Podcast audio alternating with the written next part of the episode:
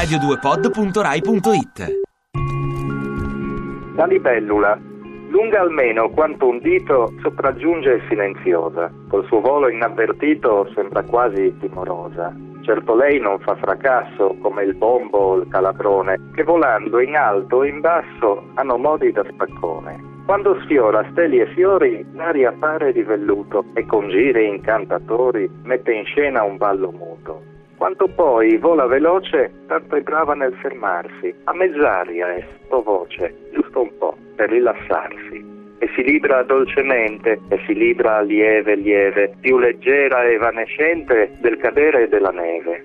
Ma l'aspetto, che è discreto, ne nasconde in fondo un altro, quello molto più concreto del calcolatore scaltro. Il silenzio serve bene a sorprendere le prede, per piombare sulle schiene in attesa e in malafede. L'eleganza e agilità, lo strumento del rapace, per placare l'ansietà di uno stomaco vorace. Ed infine e soprattutto quel suo aspetto inoffensivo sembra dare buoni frutti nel colpire l'obiettivo. Moscerini, state allerta, state allerta animaletti, perché senza che vi avverta già vi punta, poveretti e si mostra tanto buona quando invece all'incontrario dentro lei cova e si intona l'efficienza del sicario. Ovunque sei. Ti piace Radio 2? Seguici su Twitter e Facebook.